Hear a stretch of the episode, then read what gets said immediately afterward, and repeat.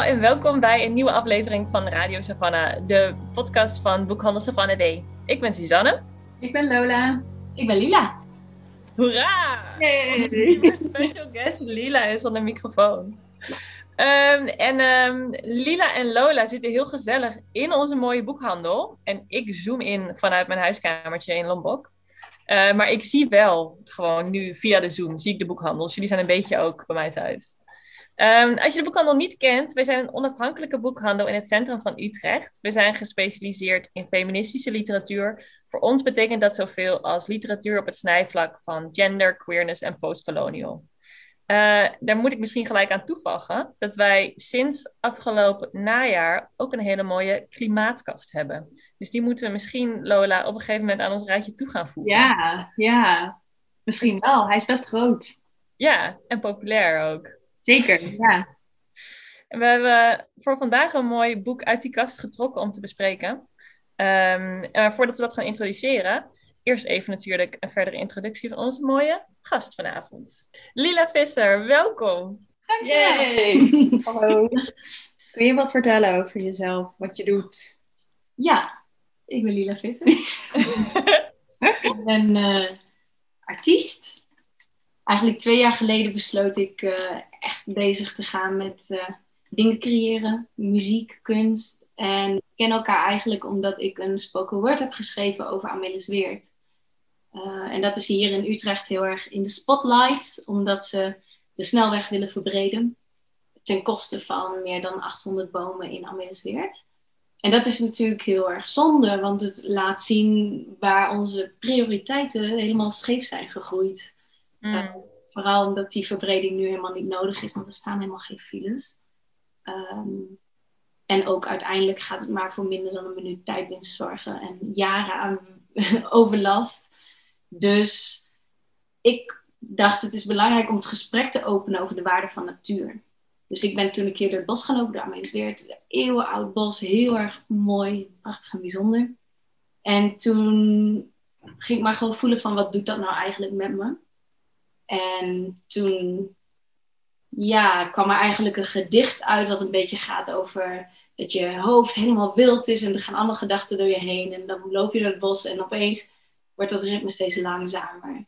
Op het ritme van het bos. En je hoort die geluiden van het ritselen van de bomen en de eendjes die kwaken. En dan kun je even in het nu komen.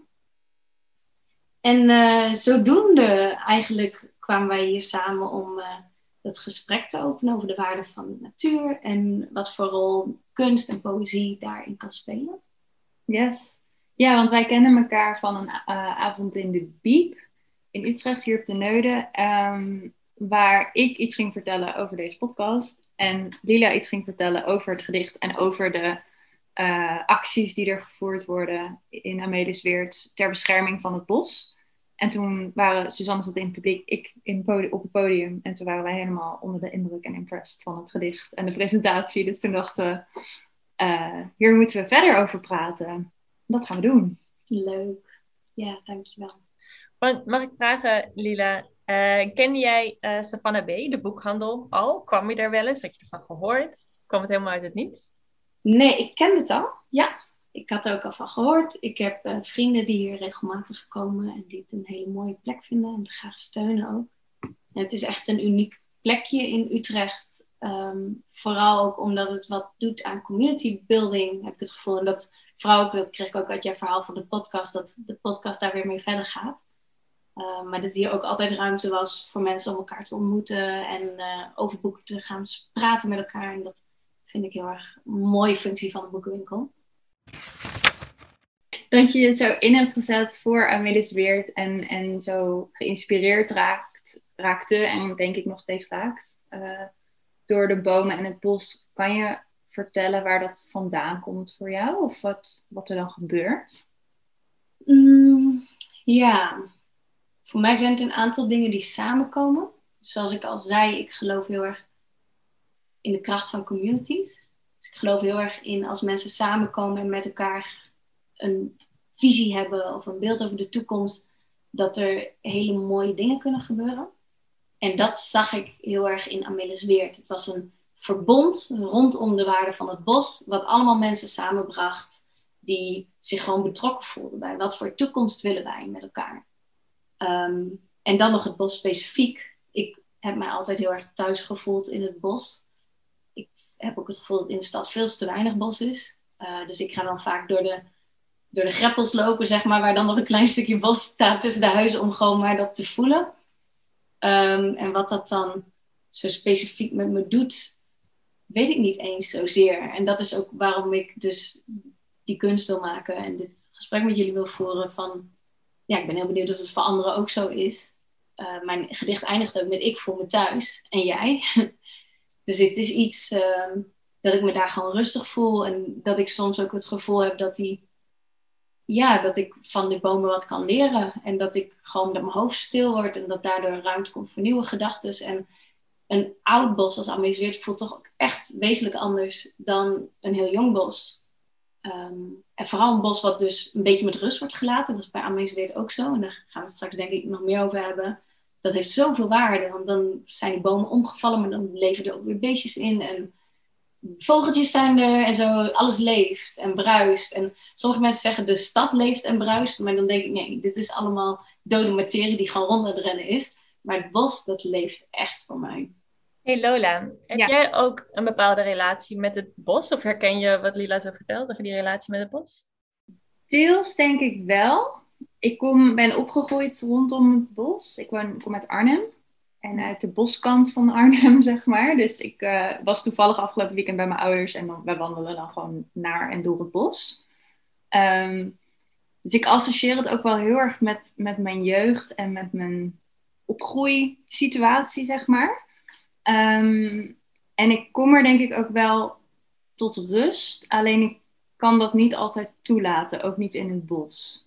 Ik ben wel iemand die ook gedijt bij de drukte van de stad. En dan soms daar moeilijk uit los kan komen. Ja, dus dan heb je een soort van detoxweek nodig bij je ouders. Ja, voordat ik dan...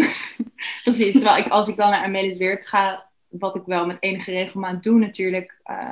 Niet natuurlijk, maar dat is zo. Want ik merk dan wel van, ik heb behoefte aan lucht en ruimte en groen. Mm-hmm.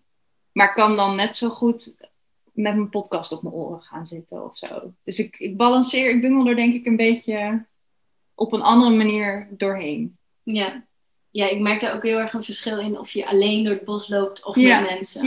Ja. Dus dan, als je alleen bent, ga je toch echt wel meer focussen op wat dat bos dan doet. En zo, en ik merk dat ik dat moeilijk vind om daar geduld voor op te brengen in deze rat race, zeg maar, waar we soms allemaal ons in vinden. Ja, zeker. Ja, het is echt heel anders. En ik hoop dat mijn gedicht dus dat daar mensen een beetje doorheen leidt of zo. Yeah. Maar ook dat je daar dus wel iets in herkent van een ervaring die je wel eens hebt gehad. Ja. Ja, en dat doet dit boek ook wel, niet om op de zaak vooruit te lopen, maar ik vertelde net van tevoren al, ik woon bij een park en ik ging dus ook anders kijken naar de bomen in het park, alleen al door een boek te lezen. Dus dat vond ik wel, soms heb je kunst nodig om je daar even bij stil te laten staan. Ja, dat vind ik heel mooi. Dus, bosvrouw, jij bent een wandelaar natuurlijk. Ik ben heel erg een wandelaar, ja. En het is wel... Met wandelen, met name met langere tochten die zeg maar een paar weken bijvoorbeeld duren, dan merk je wel hoe belangrijk het is waar je loopt. En dat als je van het ene gedeelte van het bos naar een ander gedeelte van het bos loopt, dat de vibe anders is, dat je lichaam anders voelt, dat je anders loopt, dat je anders gaat denken. Dus in die zin herken ik het wel. Ik ben zelf heel erg opgevoed, zeg maar, boswijs door mijn broer. Mijn grote broer die woont in Costa Rica in het regenwoud en die beschermt daar bossen. En die is dus heel, neerbuigend is niet het woord. Maar hij heeft wat minder respect voor zeg maar, het aanbouwbos dat we in Europa met name hebben. En heel veel respect voor het oude bos zoals we dat bijvoorbeeld in Costa Rica nog hebben. Dus ik ben gewend om met hem dan ook bijvoorbeeld te lopen. En dat hij dan wijs van, Kijk, die dennenbossen, allemaal aangeplant. Dus ik heb een beetje ook dat overgenomen, dat idee dat bossen in Nederland en Europa geen echt bos zijn en daarom toch ook een soort andere status hebben. Het is een soort bosnobisme wat ik geïnternaliseerd heb. Dus, maar het is inderdaad wel mooi wat Peter Wohlleben in het boek doet en waar we... Zometeen gaan we het echt over het boek hebben, jongens. Wat je ook mooi leert is om ook wat liefdevoller te kijken naar alle bomen en de manieren waarop wij met bomen omgaan en de ruimte die we bomen wel of niet geven, inderdaad, ook in ons kleine kikkerlandje. We lieten het al een beetje doorschemeren. Jullie hebben de titel van de aflevering waarschijnlijk gezien. Maar we hebben het vandaag dus over het verborgen leven van bomen. De bestseller van Peter Wohlleben uit 2016. Peter Wohlleben is sinds 2016 eigenlijk Europa's bekendste boswachter, waarschijnlijk. Hij studeerde bosbouw en werd toen ambtenaar in de deelstaat Rijnland-Palts. En hij kwam te werken in Hummel. En dat is ook het gebied waar hij lange tijd heeft gewerkt en waar hij veel aan refereert ook in zijn werk. Tijdens zijn werk als ambtenaar daar was hij eigenlijk gedrild om bomen met name te zien als een bron van hout. En om te herkennen wanneer ze rijp waren voor de oogst, zodat je zo snel mogelijk, zoveel mogelijk opbrengst uit kon halen. In de loop der jaren ontwikkelde hij zelf eigenlijk ook, doordat hij veel erover las en veel studies erover las, een soort andere visie op het bos. En hij nam ontslag in 2006. Toen is hij daar aangebleven als boswachter en met de specifieke taak om op zoek te gaan naar een duurzame vorm van bosbeheer. En alle bevindingen die hij sinds die tijd heeft opgedaan, weet hij sindsdien heel mooi te vertolken naar een breder publiek. Dus dat doet hij in heel veel artikelen en in televisie en radiooptredens. En dit was het eerste boek waarmee hij gelijk eigenlijk doordrong tot alle bestsellerlists, eerst in Duitsland en toen ook in de rest van Europa. Dus hij schreef Het verborgen leven van bomen in 2016, ook Het innerlijke leven van dieren. Hij schreef een jaar later een boek over het bos, weer een jaar later Het geheime netwerk van de natuur. Hij schreef over de tuin en over de geheime band tussen mens en natuur in 2020, was zijn nieuwste boek. En wij hebben voor vandaag dus eigenlijk zijn eerste boek gelezen en van alles geleerd over bomen, de ouderdom van bomen, de communicatie van bomen, de manier waarop ze met elkaar samenwerken en waarbij wij ook met ze samen kunnen werken. En jij had het aangeraden van Lila als boekkeuze. Waarom? Wat bracht dit boek tot de voorgrond van je? Ja, dat is op zich wel leuk. We hadden met een groepje Utrechters het idee om een kunstproject te starten rondom Amelisweerd. Dat heet Wat heeft Amelisweerd ons te vertellen? En dan wilden we juist precies dit doen door kunst, het gesprek over natuur te openen. En toen iemand daar aan tafel die zei van lees dit boek. En misschien inspireert het je tot meer muziek maken en meer dingen. En dat boek was helemaal met plaatjes ook. Dus dat was nog cooler. Had heel veel plaatjes van bomen en paddenstoelen en alles. Dus toen zei hij van boek. En, het mooie van dit boek vind ik dat hij ook best wel poëtische taal gebruikt. En hij zegt niet eens in zoveel woorden, maar zoveel van wat hij zegt is een analogie voor hoe mensen kunnen werken. Hoe communities dus ook gemeenschappen goed kunnen functioneren. Dus we hebben heel veel te leren van dat bos. En ik heb het gevoel dat hij echt uit ervaring spreekt. Ja. Vanuit zijn hart daarover. Ja. Ja, wat ik heel mooi daaraan vond, is het zijn relatief korte hoofdstukken die dan inzoomen op een bepaald onderdeel van het leven van bomen. En hij maakt niet per se per hoofdstuk een argument of zo. Dus hij illustreert iets, hij legt iets uit. En soms is het eigenlijk het antwoord op een bepaalde vraag onduidelijk. En dan zegt hij dat ook. Maar door al die verhalen te verzamelen, dringt de waarde van bomen en de complexiteit van bomen echt wel 3-dubbel dwars tot je door. Het laat heel erg de inherente waarde van het bos zien. Ik heb, toen ik hoorde, Lila, dat dit het boek was dat we gingen lezen, toen had ik het besteld bij de bibliotheek. En toen ik dat op ging halen, toen zag ik dat ik het verkeerde boek te pakken had. Ik had namelijk Het verborgen leven van bomen voor kinderen. Ook hartstikke leuk, maar niet wat we hadden afgesproken. Dus toen kon mijn biep niet zo snel meer het papieren exemplaar leveren. En toen heb ik het luisterboek geluisterd. En ik luister met name luisterboeken als ik met mijn hond aan het wandelen ben. Dus ik ga meestal 's ochtends een uurtje en 's avonds een uurtje lopen met hem. En ook heel vaak door de plekjes bij mij in de buurt waar er wel bomen staan. Dus het was voor mij heel snel gelijk toegepaste kennis, zeg maar. Dat je gelijk, wat hij heel mooi doet, is laten zien, inderdaad, wat je zei Lola, al die verschillende feitjes en verhalen over bomen. En je gaat het dan gelijk toepassen en een andere blik ontwikkelen. En wat voor mij de meeste eye-opende inzicht eigenlijk was, wat ik had moeten weten, maar waar ik nooit echt bij stilsta, is dat bomen op een heel andere schaal functioneren dan we het doorhebben eigenlijk. En dat heeft deels te maken met de fysieke grootte van een boom, zowel boven als onder de grond, maar ook heel erg met de leeftijd. Dus als Peter Wohlleben praat over bomen, zeg maar over jonkies van bomen, dan bedoelt hij bomen die 50, 60, 70, 80, 90 jaar oud zijn. En dan vanaf 100 zijn ze zo'n beetje, nou, dan zijn ze die kinderschoenen uit en dan kunnen we echt gaan kijken wat we voor bomen mee te maken hebben. En als hij dus heeft over oude bomen, dan heeft hij niet over bomen die 100 jaar oud zijn, maar bomen die 500 of 1000 jaar oud zijn. En het is zo'n ander ritme, wat zo niet het ritme is waar ik in leef of waar onze samenleving in leeft.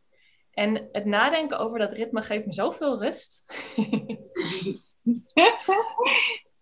Ja, dus het was voor mij heel erg die schaalvergroting die het belangrijkste inzicht was. En ook waar ik de rest van de informatie die ik heb opgenomen eigenlijk telkens aan ophing. Hmm. Heeft het jou wat nieuws geleerd, dit boek? Hmm.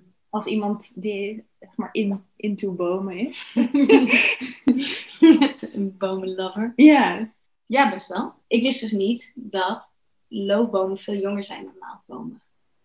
En dat voelt ook tegen natuur, zeg maar, of niet tegen natuur, dat is een raar woord om bij bomen te gebruiken, maar counterintuïtief, ja, precies. Ja, dus wat hij zei is van, naaldbomen die bestonden al 170 miljoen jaar op deze aarde, toen de loofbomen ontstonden. Ja. En hij zei toen ook van, eigenlijk zijn naaldbomen veel praktischer, want die hebben niet hoeven niet de hele tijd moeite te doen om hun bladeren af te stoten. Want als ze dat afstoten, dan moeten ze ook eerst alles eruit halen. En eigenlijk gaat het hele leven van een loofboom dus van even wat zon pakken en dan alles eruit en weer af en dan even slapen. En dan weer groeien, zon pakken. En klinkt best wel stressvol, zeg maar. Ja. Ja. Dus dat was ook heel interessant. En dat is ook weer even een feitje op diezelfde tijdschaal waar jij net over had. We hebben het dus over 170 miljoen jaar. Ja. Dat is echt heel... dat is echt heel lang geleden. Mm-hmm. Ja, en toen dus 170 miljoen jaar geleden waren de naaldbomen daar al. En toen 100 miljoen jaar lang weer de loofbomen. Dus bomen bestaan al heel lang. Ja, wat ik ook nog wel in het kader van tijd interessant vond, was dat de effecten van onze voorouders op de bossen en de bomen die we nu nog hebben, dat wij niet de enige zijn, zeg maar, die daar effect op hebben. Dat is denk ik in het kader van de klimaatcrisis wat we vaak denken van, de laatste 30 jaar is er heel veel kwaads gebeurd en is die klimaatcrisis in een stroomversnelling gekomen, wat ook zo is. Maar er zijn ook de boeren van 200 jaar geleden, die hebben bomen gekapt om landbouwgrond te creëren voor zichzelf, omdat ze anders verhongerden. En dat heeft nu ook nog weer effect. Dus dat is ook weer zo'n grotere schaal. Ook, ja, dit is echt een open deur, maar het gaat echt niet alleen maar over ons en wat wij doen en hebben gedaan. Maar zowel in de toekomst moet je verder vooruit denken dan je eigen leven, maar ook in het verleden. Ja, en dit is precies wat bij Amelisweerd zo belangrijk is, dat ze heel vaak zeggen van, maar we gaan dat toch compenseren. Dus we planten gewoon weer nieuwe bomen aan. En als iemand dat zegt tegen mij, dan is mijn antwoord altijd, bomen van 200 jaar oud kun je niet compenseren. Daar gaan letterlijk 3 mensenlevens overheen. Hoe ga je dat doen? Yeah. Zeg maar. En dat, zo voelt het ook voor mij, zeg maar. Naast dat het verbindend is voor ons nu, is het ook verbindend voor onze kinderen. Zeg maar, dat we echt gaan nadenken, dat wij diezelfde tijdschaal even op gaan nemen. Van oké, hoe willen we dat de wereld eruit ziet? Waar willen we naartoe groeien? En ook, wat zijn onze prioriteiten en hoe kun je die in de praktijk brengen? Ik denk dat dat heel erg belangrijk is. Want als je het hebt over de bomen kappen voor de landbouw en al die dingen, het is gewoon onderdeel van een cultuur. En dat zegt Peter Wohlleben ook heel erg mooi. Van, we zien bomen puur omdat ze langzamere wezens zijn dan wij. Wij zijn snellere wezens, vinden wij onszelf opeens belangrijker en zij zijn niet echt leven. En hij probeert dus juist een soort argument te geven van dit is ook gewoon leven en we moeten het ook behandelen met respect, zoals het leven respect verdient. En dan gaan we denk ik wel heel anders kijken naar al die dingetjes in onze cultuur die ons hebben gebracht tot waar we nu zijn. Zeg maar. Ja, en ook omdat het relatief klein kan voelen. Van ja, je verbreedt die snelweg toch gewoon een beetje en het zijn 800 bomen, waar hebben we het over? Maar als je dan... Dit is, ik geloof het niet echt. Even voor de even een disclaimer. Maar dat kan een manier zijn om erover na te denken. Van, nou, dan heb ik nu mijn het blijkbaar hele urgente probleem van filevorming en minder dan een minuut langer, minder dan een minuut sneller kunnen rijden naar wherever you're going. Heb ik dan opgelost. Top. Dat is natuurlijk enorm korte termijn denken. Zelfs binnen één mensenleven al. En het is ook, want we hebben het over de schaal van tijd inderdaad, maar wat Peter Wohlleben laat zien is denk ik ook dat het is niet alleen dat als je een boom omkapt, dat het weer 200, 300 jaar duurt voordat het dezelfde leeftijd en dezelfde rijkdom heeft. Maar ook een boom leeft nooit alleen. Een boom is altijd een deel van een bos. En dat is ook een van die intrappers waarvan je denkt van, oh ja, meestal staan ze samen.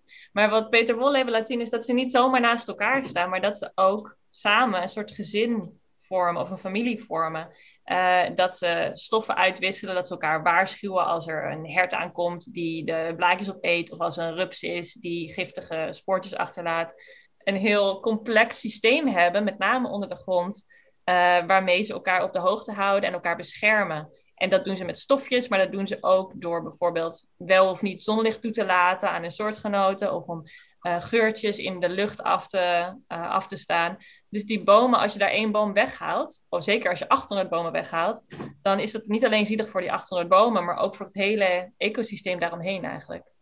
Dat systeem onder de grond, dat is gewoon nog niet zoveel onderzocht volgens mij, puur omdat we het niet kunnen zien.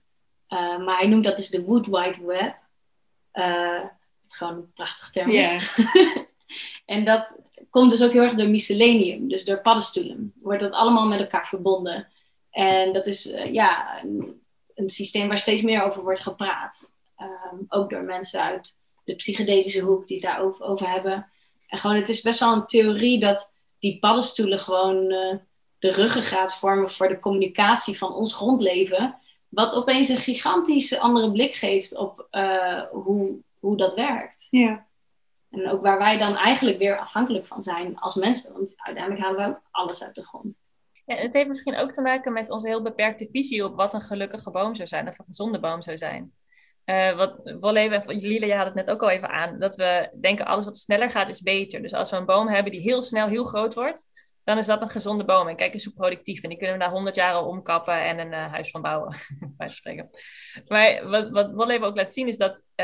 bomen die in de natuur opgroeien of in een bos opgroeien, natuurlijk bos opgroeien, soms veel langzamer groeien, maar daardoor wel veel op de lange termijn veel gezonder zijn. Dus hij heeft bijvoorbeeld heel mooi, ik weet nog niet meer welke boom het was, want ik haal ze door elkaar, volgens mij beuken. Dat een beuk dan een zaadje laat vallen en dat kleine beukenboompje staat dan,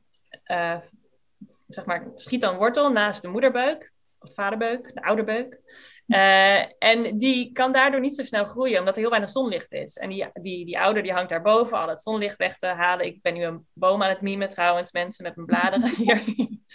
En dat boompje moet dus heel lang wachten voordat het echt naar boven kan. En daardoor dus die stam heel stevig en dik en gaan de wortels heel diep de grond in. En als dan eindelijk die ouderbeuk een keer wat takken verliest of omvalt en er wat ruimte is voor een kleine boompje om erboven te komen, heeft hij dus een heel stevig fundament. En kan die dus niet 100 jaar oud worden, maar 1000 jaar oud worden, bij wijze van spreken. En dat is weer die schaalvergroting waar we geen rekening mee houden als we gaan nadenken over wat het doel, quote unquote, van een boom zou zijn. Of hoe we denken dat het leven van een boom eruit zou moeten zien. Vind ik het eigenlijk wel heel mooi om dat dus weer te trekken naar de gezondheid van steden, communities, gemeenschappen. Want hij maakt echt een heel duidelijk punt dat die zwakke bomen, als je die weghaalt, dat het geheel zwakker is. Dus die bomen die steunen elkaar, waardoor eigenlijk elke boom op elk moment genoeg voedingsstoffen aanmaakt. En soms eentje die wat meer voedingsstoffen aanmaakt, die staat dus wat af aan de zwakkere, waardoor het hele bos stevig is. En zij creëren dus met elkaar ook een klimaat met een goede vochtigheidsgraad waar iedereen goed in kan groeien. En ja, wat jij net zei, van wij denken van we moeten die weghakken zodat die meer ruimte heeft om te groeien, is een heel individualistische kijk op groei. En gelukkig zijn, als ik het echt even verder mag trekken. En die gezamenlijke blik naar groei, denk ik dat we heel vaak een ongemakkelijk gevoel in onze maag hebben van, maar waar gaat het heen en wat is het resultaat en al die dingen. Maar er gebeurt al zoveel ondergrond, symbolisch gezien, maar gewoon er gebeurt iets in de relaties tussen mensen en zo, wat het stevig maakt. En ik hoop echt dat we daar steeds meer naartoe kunnen. Yeah. Heel bijzonder hoe dat vertaalt. Yeah. Ja, echt heel mooi. Ja. Yeah.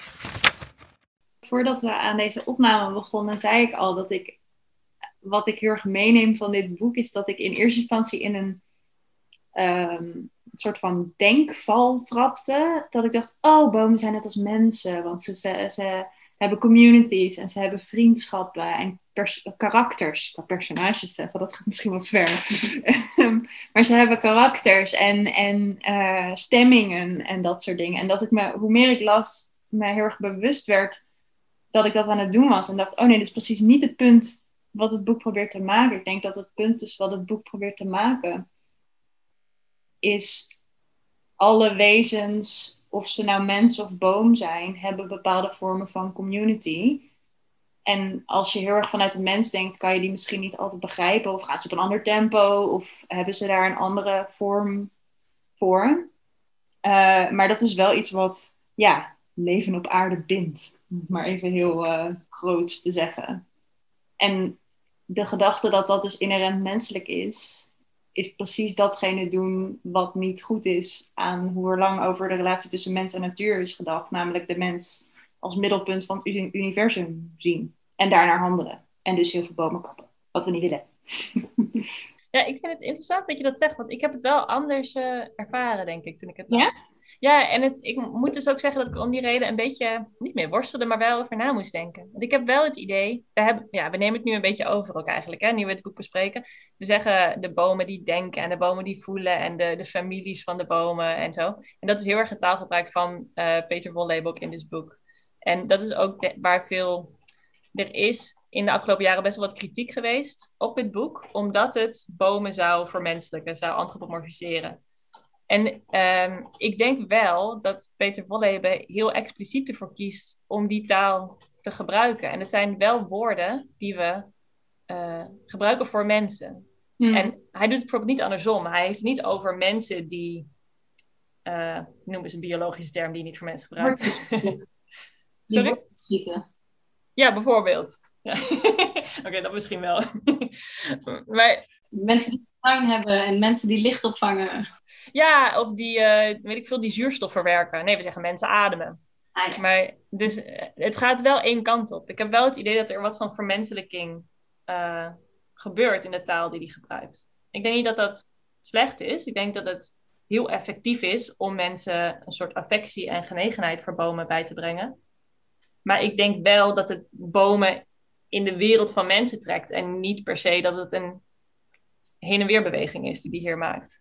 Maar denk je niet dat dat dan uiteindelijk mensen laat begrijpen dat er overeenkomsten zijn tussen mensen en bomen? Ja, dat denk ik wel. Maar ik denk wel dat de beweging is, bomen zijn net als mensen en niet mensen zijn net als bomen. In zijn taal. Gewoon dat dat mogelijk is. Ik denk wel dat dat een taalding is en niet per se een inhoudelijk ding. Klopt. Ja, ik denk de kern van zijn boodschap hierin is een beetje van, we hebben die grens getrokken tussen allemaal verschillende levensvormen, maar eigenlijk is hij een beetje willekeurig. Het is echt getrokken op basis van wat herkennen wij, maar ook dus waar we mee begonnen, op basis van tijd. Wat is sneller, wat is langzamer? Maar nu hebben we dus, dat is ook het mooie van series als The Blue Sea. Ja, yeah. Blue Planet. Blue Planet, yeah. Precies. Blue Planet en dat soort series. We hebben nieuwe technieken om dingen zichtbaar te maken. Dus daar kun je ook van die timelapses maken. En dan zie je die planten met elkaar vechten en van alles gebeuren. Wat je normaal denk je, oh, wat is dit vredig. Ja, en dat is ook wat er een voorbeeld wat in het boek wordt aangehaald. Dat er ineens in een lab opgevangen wordt door technologie. Dat bomen geluid maken in hun wortels. En nou weet ik, volgens mij wisten ze ook nog niet zeker wat het was. Of dat wordt in elk geval nog druk onderzocht wat dat precies betekent. En of dat de bomenversie van praten is. Maar dat had, ja, je denkt er gebeurt niet zoveel onder die grond. Behalve water opnemen of... Dat gebeurt best veel. Dat gebeurt vrij veel. Ja. Dus dat ook van, als je één handje aarde pakt, dan leven daar meer levende wezens in dan er mensen op aarde zijn. Ik vind dat ontzettend hoopvol toen ik op die schaal ging denken. Want ik had ook een hele tijd een soort van depressie. Van waar gaat het heen met de wereld en alles gaat dood. En haast ook het gevoel dat ik me niet meer mocht hechten aan de natuurlijke wereld. Omdat het toch al allemaal gedoemd was of zo. Ik weet niet. Het is een heel nare manier van denken, vind ik persoonlijk. En toen ging ik om me heen kijken. En toen dacht ik, nee, maar kijk dan naar al deze miertjes. En hun levensgebied is zo ontzettend klein. Maar daar leeft zoveel. En niet zeggen dat we dat niet moeten beschermen. Want dat moeten we dus juist beschermen. We moeten natuurgebieden beschermen. We moeten biodiversiteit beschermen. Maar daarvoor moeten we er ook van kunnen houden. Dus ik heb voor mij ook... Daarom steek ik al die gesprekken en mijn poëzie ook best wel positief en hoopvol in. Omdat ik denk dat dat soort taal en dat soort gevoel veel meer verbindend is dan de wanhoop die ik eerder heb gevoeld. En ook de boosheid die ik soms voel. En ik denk dat voor alles een plek is hoor. Mm-hmm. Nou, ik denk dat het heel mooi is om met elkaar deze verwondering, die wij dus nu een beetje delen uit dit boek, om dat weer op te roepen. En cultiveren, zeg maar. Ja. Nou, ik denk ook wel dat die verwondering, zoals je het nu ook benoemt, komt wel heel erg tot stand door de taal. Er zijn bepaalde observaties die hij maakt. Als hij die heel klinisch had verteld, zoals je die in, Nature of zo kan lezen, dan zou hij misschien niet diezelfde verwondering aanzetten. Hij heeft bijvoorbeeld, vertelt hij over de manier waarop een boom, volgens mij is het een berk, die slaat hem bijvoorbeeld, die komt in een droge zomer terecht en die merkt dan ook, ik heb eigenlijk te weinig water opgeslagen, dus ik moet alle hulp van mijn buurbomen gebruiken. Volgend jaar zie je dat diezelfde berk in het voorjaar al veel minder water op gaat gebruiken en dat ergens opslaat, dat mocht er weer, hij heeft geleerd, er komt een warme zomer aan, dus ik heb dat water waarschijnlijk nodig. En dan zegt Peter Wohlleben dus, ja, dus heeft die boom, heeft dat ergens opgeslagen. Als we dat geheugen noemen, met een menselijk woord, dan snap je opeens veel beter van, goh, kijk hoe complex en interessant deze boom is. En dan komt die verwondering, gewoon door dat woordje geheugen, denk ik, anders dan opslaan of registreren of zo te gebruiken, komt die verwondering ook naar boven. En dan heeft je ook allemaal interessante, niet speculaties, maar discussies die er gaande zijn van, ja, heeft een boom dan ook iets wat een brein lijkt te zijn? En waar zou dat dan zitten? En zit dat in knopjes of zit dat in wortels? En door dat soort woorden te gebruiken, komt inderdaad die verwondering veel meer naar boven en komt het veel meer binnen, denk ik, dan als hij de niet-menselijke taal had gebruikt. Ja, en ik denk dat hier ook iets heel belangrijks is om een brug te slaan naar wetenschap. In de wetenschap ga je eigenlijk altijd een hypothese opstellen. Hè? Dus je gaat iets onderzoeken, je hebt ergens een vraag over en een antwoord wat jij denkt dat waar is. Dus zo gauw jij die dingen afsluit van nee, bomen hebben geen brein, dan ga je ook nooit die kant op zoeken. En dat is ook best wel gek dat we nooit die kant op hebben gezocht. Voor in al die kennis die we hebben vergaard, hebben we nooit gewoon naar bomen geluisterd of gekeken of ze met elkaar communiceren of dat ze water kunnen ruiken of zo. Want wij dachten gewoon, nee, bomen, die doen dat niet. Die gaan gewoon puur op chemische processen of zoiets. Maar op het moment dus dat wij die taal wel toestaan en we gaan erover kijken, dan kunnen we het ook onderzoeken. Dus het is heel belangrijk eigenlijk die uitwisseling van taal en dus kunst en de wetenschap. Want je moet gewoon deurtjes openen van laten we hier eens op die manier naar gaan kijken. En het dan ook echt bewijzen. Want dat vind ik ook belangrijk. Je moet niet in de wolken blijven hangen, zeg maar. Nee. En dat is wel die balans die hij ook opzoekt. Peter Wohlleben ook opzoekt in dit boek. Van, we hebben nog niet op alles een antwoord. Tegelijkertijd wordt er in de wetenschap gekeken naar precies wat jij zegt. Hebben bomen een brein? Of hoe kunnen we op een andere manier nadenken over bomen als levende wezens? En die soort van wisselwerking tussen wel iets hard kunnen maken, zeg maar. En het zo beschrijven dat het ook bij de niet-wetenschappelijke lezer aankomt. En dat het dus weer in jouw hoofd deuren openzet om anders te kijken of zelf iets te gaan maken. Dat is heel spannend, vind ik. Mm. Ja, want ik weet nog, Lila, toen jij zei, we kunnen dit boek wel bespreken, dat jij toen ook zei, ik vind de taal heel mooi. Of ja, dat het boek zelf poëtisch is ook. Wil je dat toelichten? Kan je dat toelichten? Ja, we zijn dus in het stukje hoofdstuk sociale dienst. En ja, hier staat het. Want een boom kan altijd maar zo goed zijn als het bos om hem heen. En daar staan nu ook veel losers. De zwakkere exemplaren die vroeger gesteund werden door de sterkere bomen gaan er ineens op achteruit. Of het nu aan hun standplaats ligt, gebrek aan voedingsstoffen, het feit dat ze zich tijdelijk niet goed voelen of aan hun genetische aanleg. Ze vallen nu gemakkelijk ten prooi aan insecten en zwammen. Hoort dat niet bij de evolutie dat alleen de sterkste het overleven? Bomen zouden hun hoofd, dat wil zeggen hun kroon, daarover schudden. Hun welzijn hangt af van de gemeenschap en als vermeend krachteloze bomen verdwijnen, gaan de anderen ook achteruit. Ja, dat is me eigenlijk. Ja, top. Ja, dus daar heb je al een hele mooie, nou ja, dat is hun hoofd, dat wil zeggen hun kruin. Dus hij gooit ook van dat soort grapjes tussendoor. En ook gewoon, ja, hij trekt het, hij zegt het niet eens expliciet, maar hij trekt het wel door naar de gemeenschap. Maar dat is voor ons als lezers om je daarover dan dus te verwonderlijken. En dan van, wow, dit is wijsheid. En het is niet eens dat dus Peter Wohlleben ons die wijsheid bijbrengt, maar echt direct de bomen en hoe zij functioneren. En kun je iets vertellen over hoe je in je eigen werk daarin gaat, zeg maar, in het maken van kunst over natuur of geïnspireerd op de natuur? Hoe je die vertaalslag maakt, zeg maar? Ja. Voor mij is muziek maken bijvoorbeeld echt een verwerkingsproces. Een manier om mijzelf uit te drukken. En wat ik dan doe, is ik ga zitten met dat gevoel, net als bij dat Amelisweerd gedicht, liep ik door het bos. Dus dan liep ik met dat gevoel.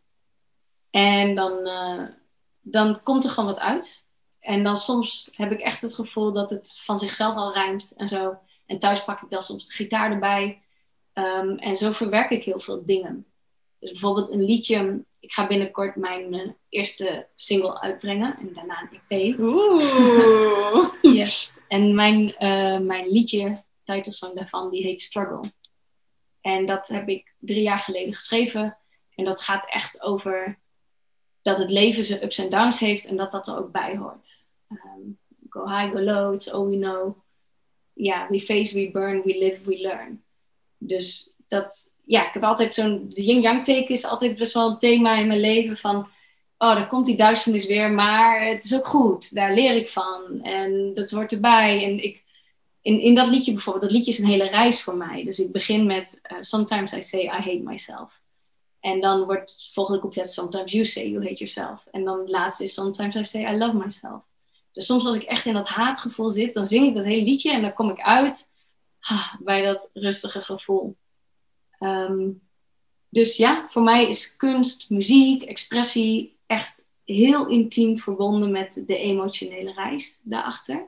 En ik probeer altijd gewoon in te tunen op die emoties en dat dan eruit te laten stromen in woorden. En het magische daarvan, ik vind muziek best wel magisch. Het magische daarvan vind ik dat mensen zich daar dan in gaan herkennen. Dus dat struggle heb ik ook op Gleuren bij de Buren gespeeld. En toen was een meisje echt in tranen. En die zei van, ik heb net ook een struggle meegemaakt. En dan denk ik van, wow, dan is mijn reis niet voor niets geweest. Want uiteindelijk, al met al is mijn conclusie, en ik ben nog niet helemaal uit, maar ik denk dat het mens zijn voor mensen over de hele wereld gewoon in de kern heel erg vergelijkbaar is. En de reis die daarachter schuil gaat. En dat hoop ik dus ook, ja, door kunst en muziek kan daar een uitdrukking aan geven. En dan kun je elkaar dus daarin vinden. En dan ook zeggen van, is dat dan ook zo? Dus dat is nog een hypothese van mij. Ik weet niet zeker of het waar is, maar wie weet. En dat kan dus ook dat gevoel van rust en een soort van slowing down van de tijd. Dat is dan ook een soort brongevoel voor een kunstwerk.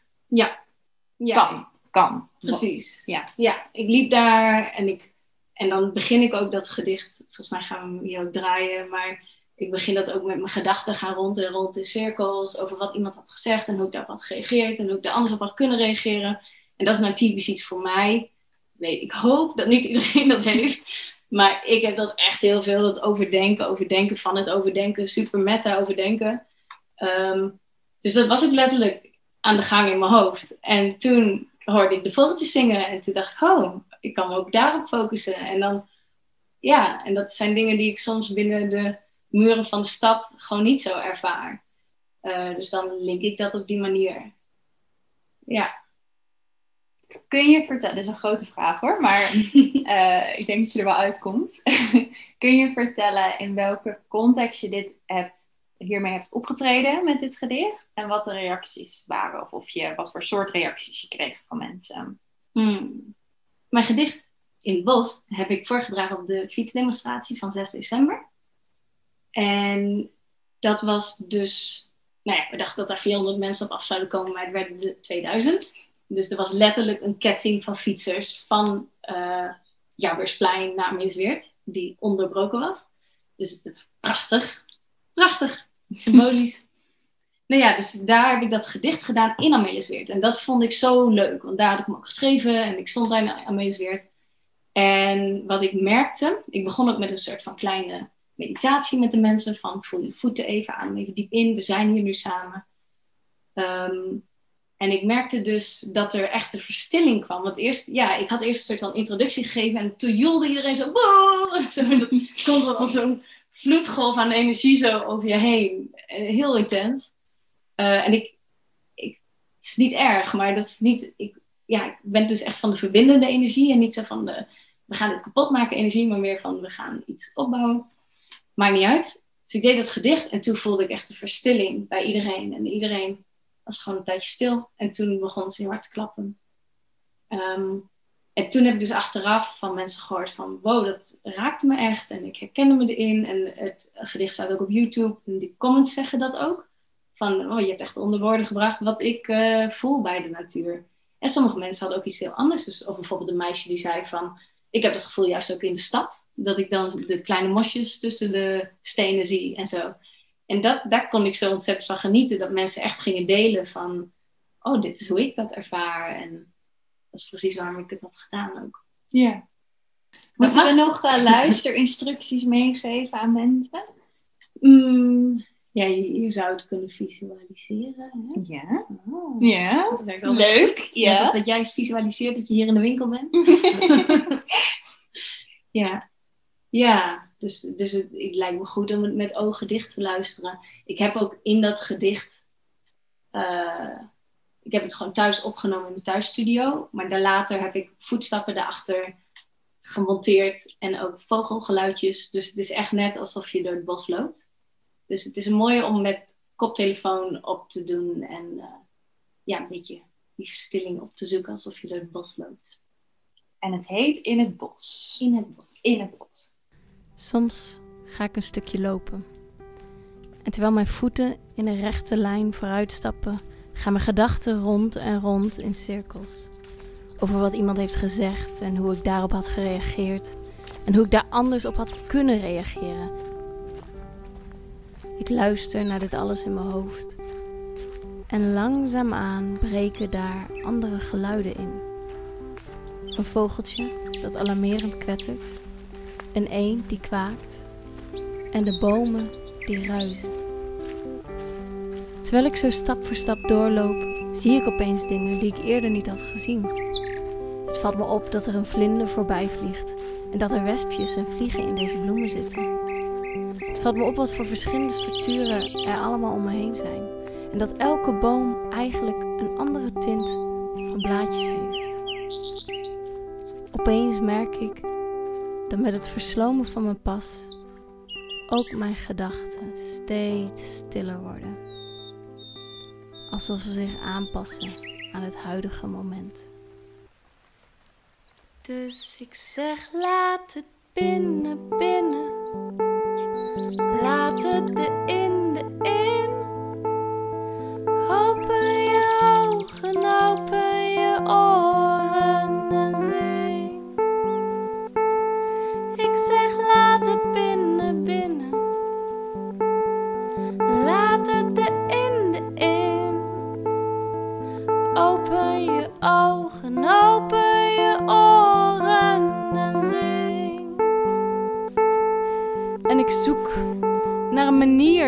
beschrijven hoe het voelt om een eeuwenhout bos binnen te stappen. Het respect en het aanzien dat ik dan voel. Wat is dat in die bomen? Zijn het gewoon hun dikke stammen en hun hoge takken of is het iets meer? Is het hun aanwezigheid? En het feit dat ze hier al decennia lang staan en zoveel meer hebben meegemaakt dan ik. Hebben zij mij soms iets te vertellen? Dat gevoel dat ik voel valt niet te vatten in cijfertjes of grafiekjes of in welk bedrag dan ook. En daarom lijken we het er nooit over te hebben. Maar ik ben benieuwd. Dat wat ik voel, is dat net zo voor jou? Is het anders misschien? Voel jij iets bijzonders? Kun jij het binnenlaten? En voelt het dan anders dan als je door de gangen van je flatgebouw loopt? Wat is het toch dat we dit elke keer weer opzoeken? En het maakt niet uit of ik met een geliefde ben of ik er alleen op uitga. Ik voel me niet alleen. En dat ligt echt aan mij, ik voel me thuis. En jij?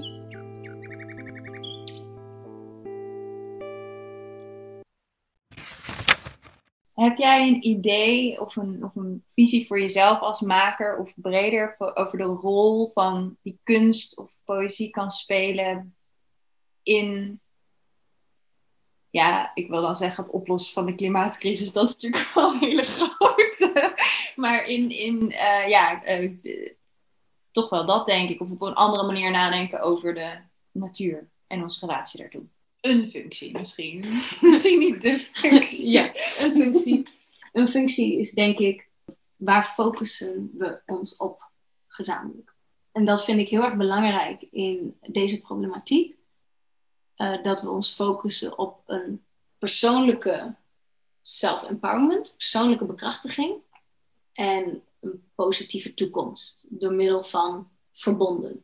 En dus ik geloof ook heel erg in eco-villages, communities, dat soort dingen. Dat zie ik als mijn rol als maker. Ik denk dat dus bijvoorbeeld voor protest, muziek is ook een hele rol weggelegd. Dat is ook heel belangrijk, want dat is focus erop dat deze problemen worden opgelost. Mm-hmm. Dus ik denk als muzikant, omdat jij een gevoel kan vertolken in iets tastbaars, heb jij eigenlijk net als elke journalist een functie om te laten zien waar we op ons kunnen focussen. Waar we ons op kunnen focussen. En waar we ons omheen kunnen verbinden. En ja, dus dat neem ik heel erg serieus ook als functie. En dat zie ik dat niet altijd wordt erkend in de muziek. Als je echt kijkt naar de mainstream popmuziek. Dat gaat nergens over. Soms gaat het wel goed dingen hoor. Maar een heel hoop dingen mist die inhoudelijke stap. Dus ik heb heel veel vertrouwen erin dat die functie belangrijk is. En ja, dat is een hele mooie quote van Alex Gray, wat een beetje afwijkt van de natuurinsteek hoor. Maar hij zegt, als jij iets maakt en je maakt dat met een bepaalde intentie en een bepaald bewustzijnsniveau, dan laat je eigenlijk jouw kunstwerk op met dat hele bericht. Dus hij zegt, kunst is een middel van consciousness to awaken itself.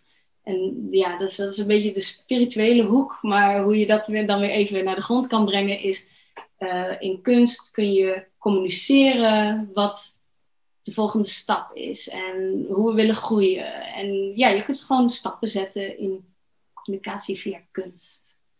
Ja, mooi. Mooi antwoord op een grote vraag waar ik je niet wat voorbereid. Ja, en ook een heel groot antwoord is dat.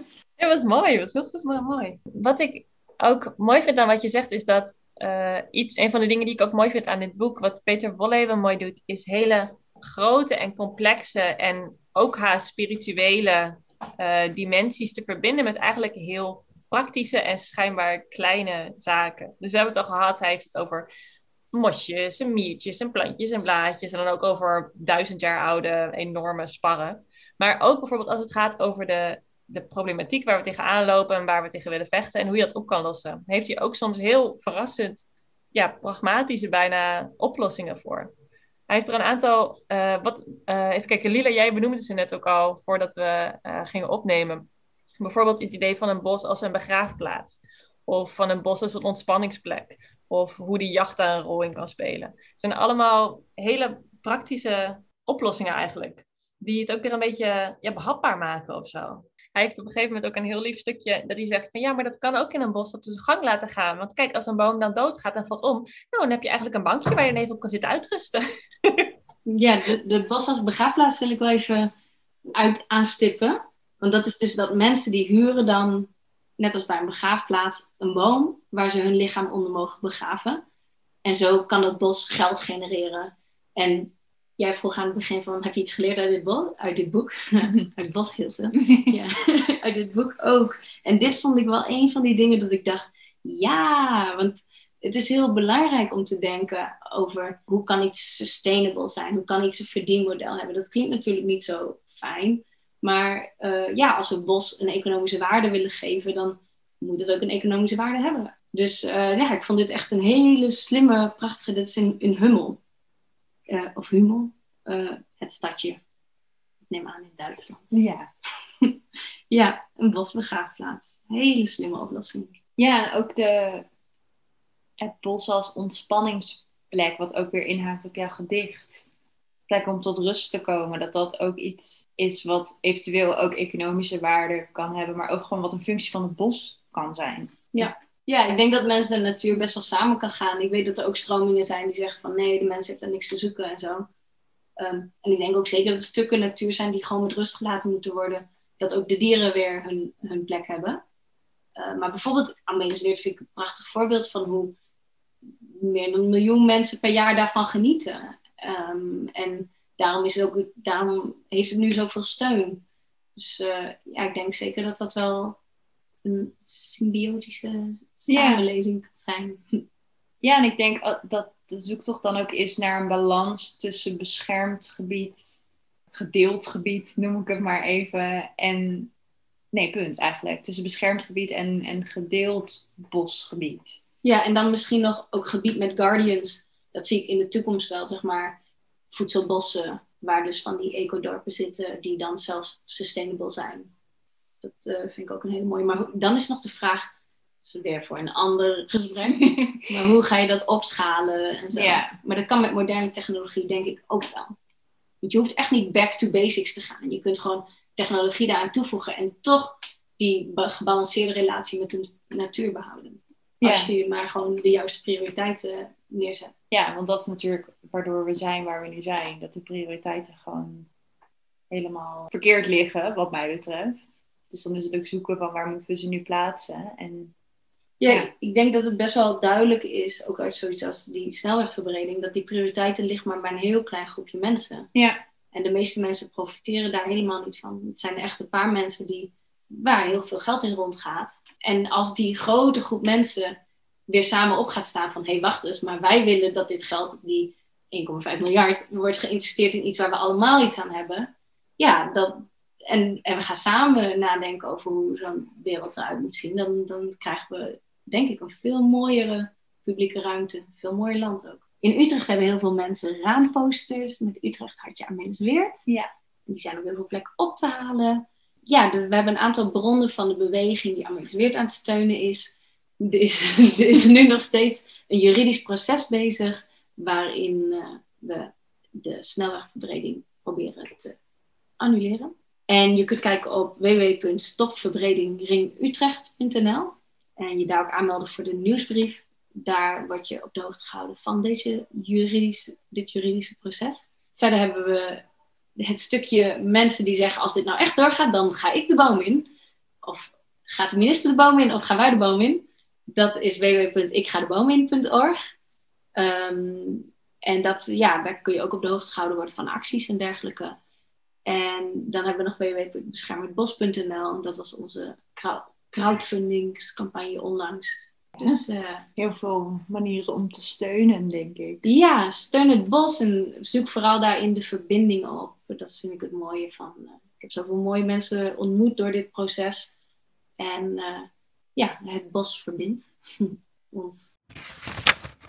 Misschien nog een paar lees- en kijktips. Onderzoeksprogramma Zembla heeft een geweldige aflevering gemaakt over Amelisweerd.